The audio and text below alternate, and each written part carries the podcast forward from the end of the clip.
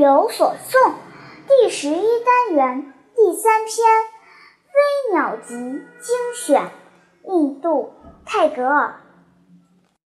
果的事业是尊贵的，花的事业是甜美的，但是让我做叶的事业吧。叶是谦逊的、专心的垂着绿荫的。